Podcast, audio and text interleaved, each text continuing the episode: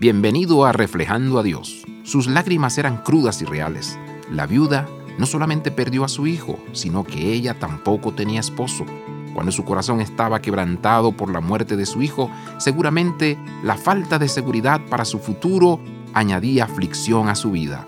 Era muy poco probable que la esperanza llegara para esta madre afligida. Jesús estaba rodeado por sus discípulos, tanto los más cercanos como los doce, como la multitud que lo seguía. La viuda estaba rodeada por sus vecinos. Cuando estos dos grupos tuvieron contacto uno con el otro, Jesús fue conmovido a compasión.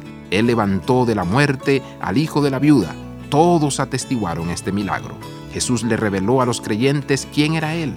El centurión fue una sorpresa por su fe en el creciente reino de Dios. En Lucas 7 leemos sobre el desarrollo de la fe de las personas que Dios había escogido cientos de años atrás. Afortunadamente, el amor de Dios por nosotros no se detiene aun cuando tengamos dudas o temores.